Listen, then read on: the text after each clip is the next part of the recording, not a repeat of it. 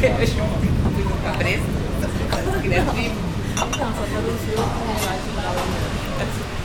voz. A voz.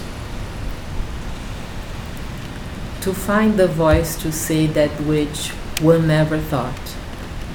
Maybe say it in verse, maybe say the inverse. To open one's mouth and see the cloud come out, imperfect, at ease is risky, but it did come out. The voice in cloud and wind just to run against ossified eardrums that believed themselves available.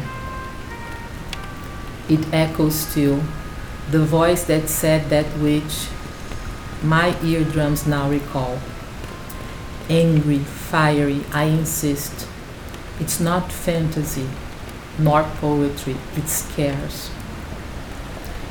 Intersubjectivity coming down to earth. I listen for it. It's not a beetle, it's not a ritual, too human, unpublished. It's shock, a remembrance, a souvenir, a treat. Now it silences and reversed it sleeps with me.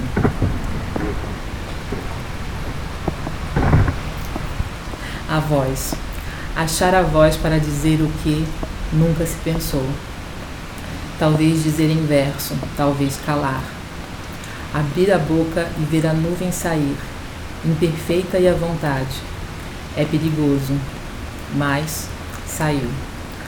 A voz foi e bateu num tímpano ossificado, que não se sabia indisponível. Ecoa a voz que disse o que meu tímpano lembrava agora. Brava, animosa, insisto, não é fantasia, não é poesia, assusta. Intersubjetividade com dois pés no chão. Assisto. Não é voo. Não é besouro. Humano demais. A voz inaudita choca. É lembrança, presente, mimo. Agora cala e em silêncio dorme comigo.